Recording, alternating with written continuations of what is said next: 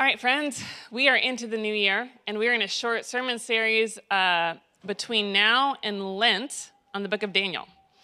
The book of Daniel is super fun, and it's super fun studying it as an adult because this is one of the ones that you pull out for kids because the stories are really, really good.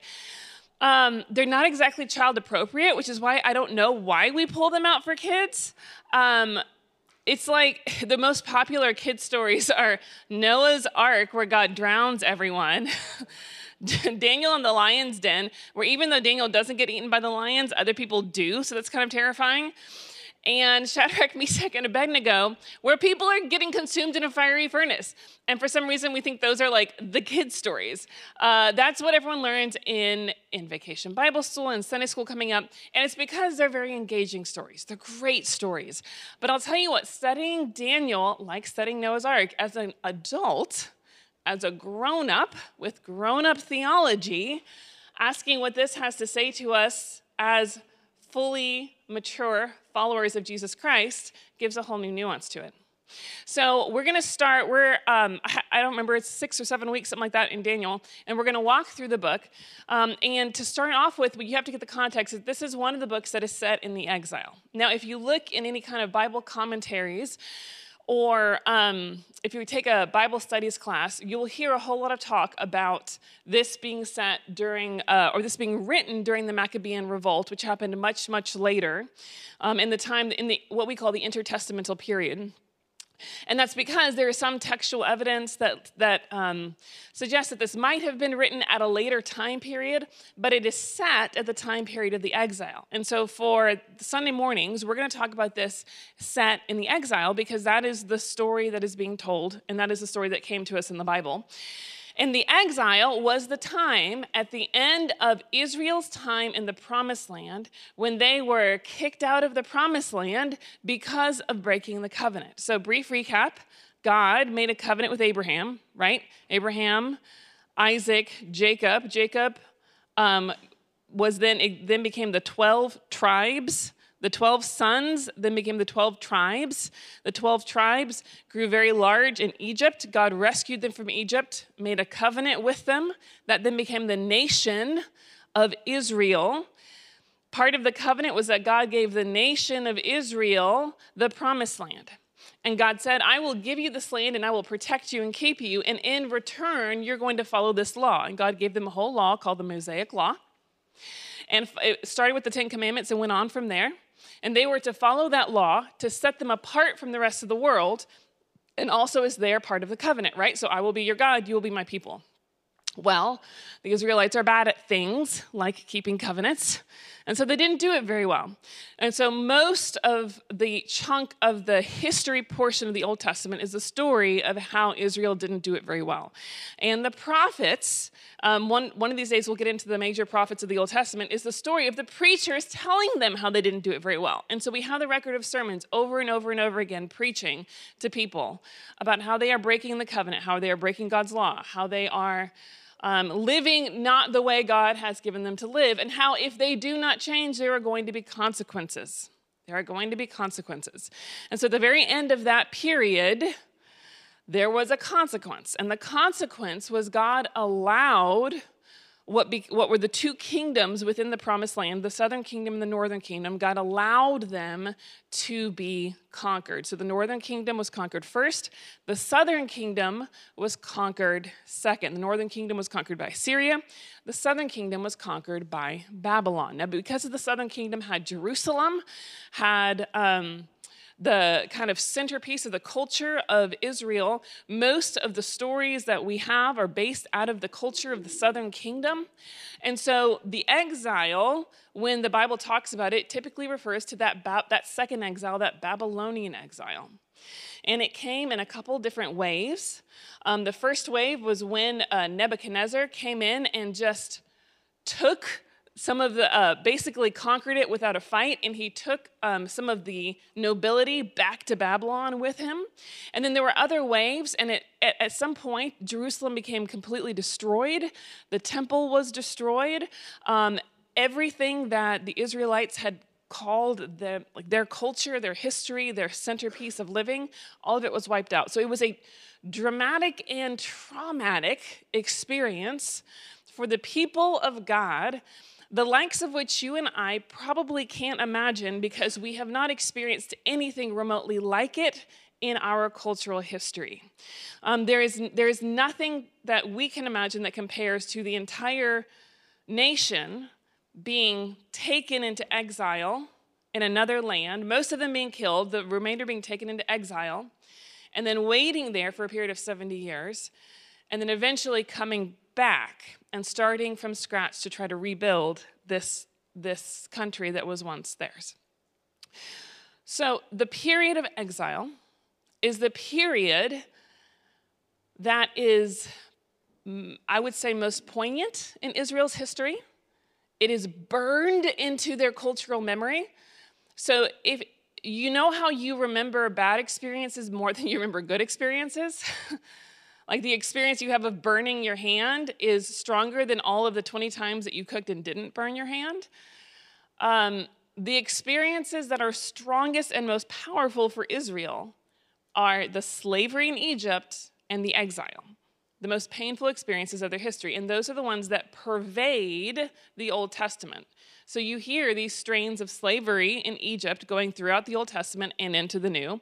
And exile also. You hear the strains of exile going throughout the Old Testament and into the New. Daniel is set during the first wave. Well, it actually goes across a long period of time, but the very beginning is at the first wave of the Babylonian exile. And so this is where we're starting with Daniel chapter 1.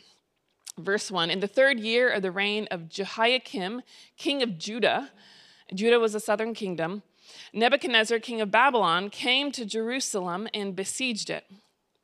And the Lord delivered Jehoiakim, king of Judah, into his hand. So remember when I said this was the consequence of them not keeping the covenant? was the, the scriptures actually say it wasn't that they fought, fought and lost, it was that the Lord delivered them, right? the Lord did this. The Lord brought Babylon as a consequence for their not keeping the covenant. The Lord delivered Jehoiakim, king of Judah, into his hand, along with some of the articles from the temple. These he carried off to the temple of his God in Babylonia, and he put in the treasure house of his God. So the king has taken the treasures of Judah, the treasures of the temple, to Babylon. Then the king ordered Ashpenaz, chief of his court officials, to bring into the king's service some of the Israelites from the royal family and the nobility. Young men without any physical defect, handsome, showing aptitude for every kind of learning, well informed, quick to understand, and qualified to serve in the king's palace. He was to teach them the language and literature of the Babylonians. Okay, so what's happening here is Nebuchadnezzar the king is taking some sons of the nobility, some sons of royal blood, and he's taking them to Babylon, and they're going to become members of the court. And so he goes through and he hand selects people that are good looking, people that are smart, people that are of noble blood, people that are of wealthy families, certain young men. They're taking them to Babylon.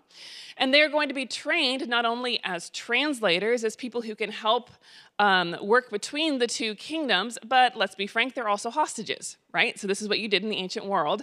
Is the first step is you would take hostages from the nobility of whichever culture you were um, you are conquering. And so that is what uh, our main characters are. The main characters are these young men who were taken in this first wave of exile to the court of Nebuchadnezzar in Babylon. And they are going to be treated very well. Um, assuming the people back home don't revolt, um, they're going to be treated very well. They're going to be educated and they're going to learn the Babylonian language so that they can serve as translators and they can be of usefulness to the king um, whenever he needs them. Okay, so the next line is where this gets interesting. The king assigned them a daily amount of food and wine from the king's table. They were to be trained for three years, and after that, they were to enter the king's service. Among those who were chosen were some from Judah. Now, we don't know how many were chosen, but these are the ones that are named. These are our main characters Daniel, Hananiah, Mishael, and Azariah. The chief official gave them new names um, because they um, those names sounded really weird to the Babylonians. So they wanted to give them Babylonian names so that they could um, they could fit in. So now they have two names, right? So they are in the Babylonian court and they are, have two names. To Daniel, Belteshazzar, to Hananiah, Shadrach, to Mishael, Meshach, to Azariah, Abednego. Um, so this is the scene. These four young men, and they're young. Uh, we don't know how old they are, but if it says youth, let's guess 10 to 14, something like that. So kids. We would say kids. They would say that was, you know, the very beginning of manhood. Um, they are taken from their family. They are taken to the most, at that time, the most powerful kingdom in the world. They are um, promised that they are going to serve, if they do well, in the court of the king. They're going to be dressed well, they're going to be fed well, they're going to be taught well. Uh, they are given new names. They're given new names, and they are assigned everything that they're going to do. Now, I want you to imagine yourself as a 12 year old. Do you remember yourself as a 12 year old? Um, me as a 12 year old, it was a terrible time of life. because I kept wanting to fit in and I never did. Do you remember that feeling, wanting to be a kid and wanting to be like everyone else? And of course, you never were. I mean, maybe some of you guys were. But one of the things I've learned is that even the ones who did fit in didn't feel like they fit in because being a kid, you're just kind of in that phase. Well, imagine that compounded to not only are you trying to fit in with the cool kids in the middle school, you are in the court of the most powerful kingdom in the world, surrounded by money and wealth beyond measure. And you are being offered a future that you could never have dreamt of if you do everything that they tell you to. And here's where it gets interesting in verse 8 Daniel resolved not to defile himself with the royal food and wine. Now, so what is that? What does that mean? These are, they're not being poorly treated. They're being fed very, very well. They're being fed from the king's table. But the king doesn't exactly care about kosher laws, does he? Part of the covenant, part of the keeping of the covenant, the reason the Israelites got kicked out of Israel, the promised land, were extensive dietary laws that we today would refer to as the kosher laws, right? There were specific rules about how the people of God were to eat and to not eat how they were to dress and to not dress, all kinds of things about what they were to do. And this very, very strong um, backbone was what they were to eat and to not eat. And so here are these young men in the court of the king of the most powerful country on the face of the earth, being fed very, very well, being treated very, very well. And Daniel resolves not to defile himself by eating the food that is placed in front of him. Okay, I'm going to pause here for a second. Because part of what's being set up for us, and part of the reason that this book has become not only popular but useful to Christians and people of faith throughout the ages, is because what's being set up for us is a paradigm, is a story that is applicable to the time it was written, but is applicable to every time since then of what it is like to live in a culture or to live in a place that is functionally enemy territory. Because that is what's happening to Daniel here. Daniel and his friends are living in enemy territory, and the enemy is treating them very, very well. and offering them all kinds of nice things, and in a very innocuous way is inviting them to break the covenant with God. And Daniel says no.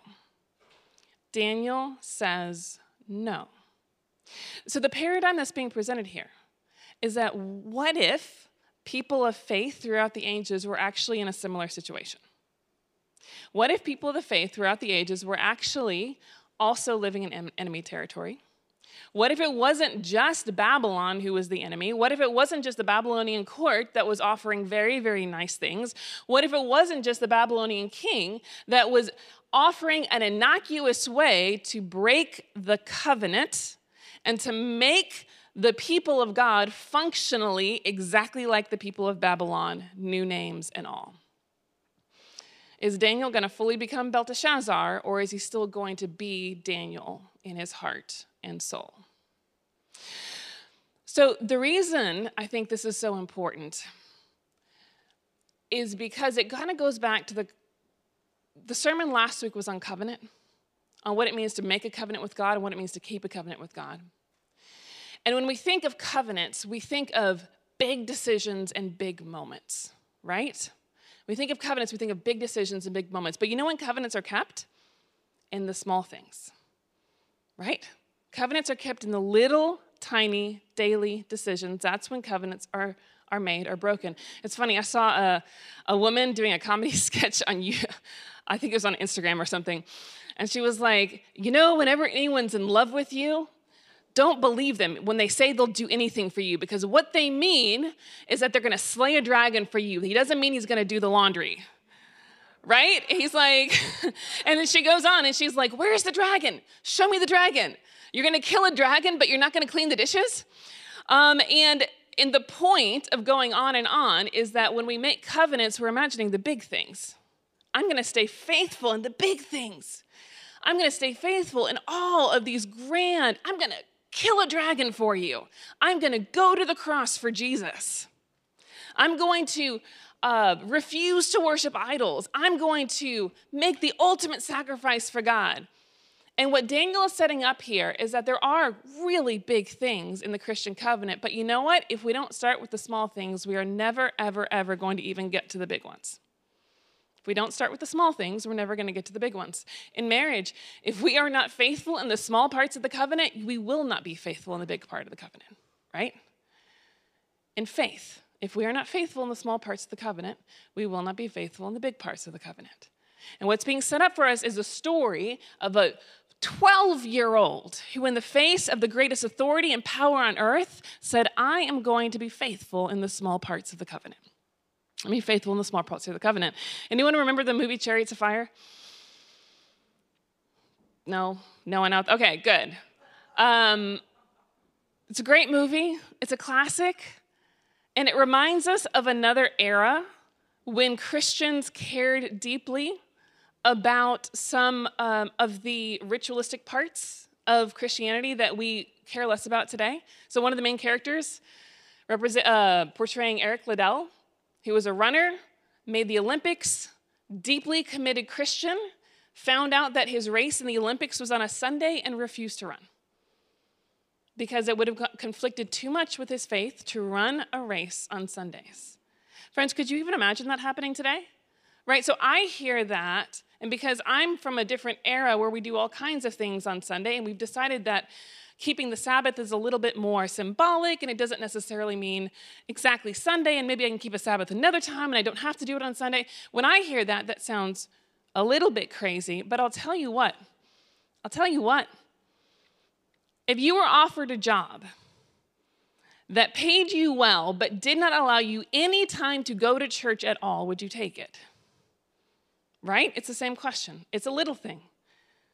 It's a little thing in the grand scheme of things, missing church on a Sunday is a whole lot less important than, let's say, like worshiping Satan, right?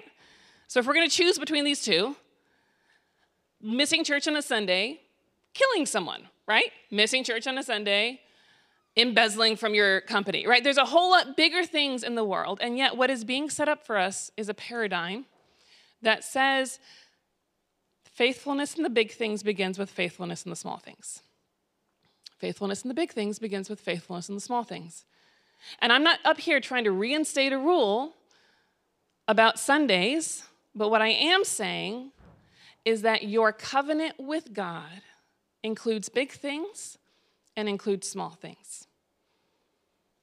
And friends, it is very, very easy for us to write off the small things as though they do not matter. But if we write off the small things, we will never even get to be in the story when the big things come around. Because you know what would have happened to Daniel now if he had just done it? Is he would have become Babylonian. If he had just done it, he would have become Babylonian. And then the rest of the book wouldn't have existed. The lions den never would have happened, right? The fiery furnace never would have happened. None of the great acts of faith that occur in Daniel later would have even occurred if he hadn't been faithful in the small things. I want you to think about what the small things in your life are. because they're the ones that are gonna, the enemy's gonna come first, and it's gonna look very innocuous. But they're the ones that the pressure to compromise is gonna come. The enemy is smart.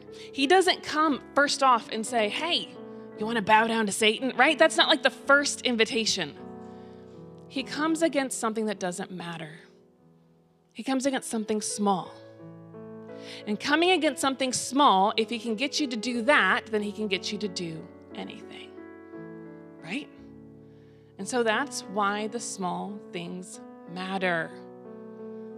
The parts of the covenant that we talk about the going to church, the reading the Bible, the giving part of your time, talents, gifts, income, all of that matters is because living in enemy territory means that being a part of the people of God means being faithful in the small parts of the covenant. So, what happens when Daniel does that? So, Daniel goes and tells the overseer um, about his decision. He doesn't want, and he's very polite about it, right? He's not trying to get himself killed. This is a, a master class in how to live well, keeping your convictions, and yet not trying to just make people mad at you. And so he goes to his overseer and he says, um, I would really like to eat other food. And the overseer has look, says, Look, this is the food that's assigned to you, it's the best in the kingdom. And if you start to look scrawny, it's going to be my head because I'm supposed to take care of you. And so, so Daniel says, okay, okay, let's do a test. You give me the food I want for 10 days, and we'll see how I look. And so they did it. And Daniel ate vegetables and water, which was the safe thing he could eat. The safe thing he could eat, vegetables and water for 10 days. And at the end of it, he looked wonderful. He looked healthy. He looked strong. And his overseer said, Okay, you can eat that as long as you want. And because of that, God blessed him. And what does it say? Because of that, God gave him, at the end of the time set by the king to bring them into his service, the chief official presented them to Nebuchadnezzar. The king talked with them, found them none equal to Daniel, Hananiah, Mishael, Azariah. So they entered into the king's service, and in every matter of wisdom and understanding about which the king questioned them, he found them ten times better than all the magicians and enchanters of his whole kingdom. So God gives them wisdom. God gives them power. God gives them position. God gives them exactly what everyone was wanting because they were faithful in the small things. Friends, this is where it starts. I know a whole lot of people who want the end of that chapter but don't want the beginning of it. Jesus says, You are the salt of the earth. But salt that has lost its saltiness is useful only to be thrown out and trampled under the ground. You are the light of the world, but if light goes out, no one no one lights a light and puts it under a bushel basket. Friends, you are called to great and glorious things. You are called to be people that stand for glory and for grace and for goodness. You are called to be people that bear the goodness of God into the world. You are called to be beacons of light in a land of darkness. You are called to be beacons of God in enemy territory. And you're never even getting to get the chance unless you start being faithful in the small things. You're never even going to get the chance if you don't start being faithful in the small things. And so this week, this week, before we get to the rest of the book, before we get to the lion's den and the exciting things and the fiery furnace, think about what those small things are in your life. Think about the way that you have been invited, seduced into compromising on the small things, because I promise you that is what is hindering God using you in bigger things. Think about the way that you are have been spoken to by the enemy because he is cunning and he is smart. Think about the way that you are compromising and commit to stay faithful because once you do, then you start to enter the rest of the book. Once you do, you start to receive the blessing that God promises and God gives to his servants in exile. Once you do, you start to leave your identity as a Babylonian and step into your identity as a child of God. And that's not only where the rest of the book happens, that's where the real fun begins. And that's where we're going to go starting next week. So, would you join with me in a word of prayer? Almighty God, giver of all good things, you who have invited us into a greater story than we even know, you who have promised us a greater glory than we even know. You have great things in store for us. Forgive us, forgive us, we pray. Because we have been we have been so careless, God. We have been so careless.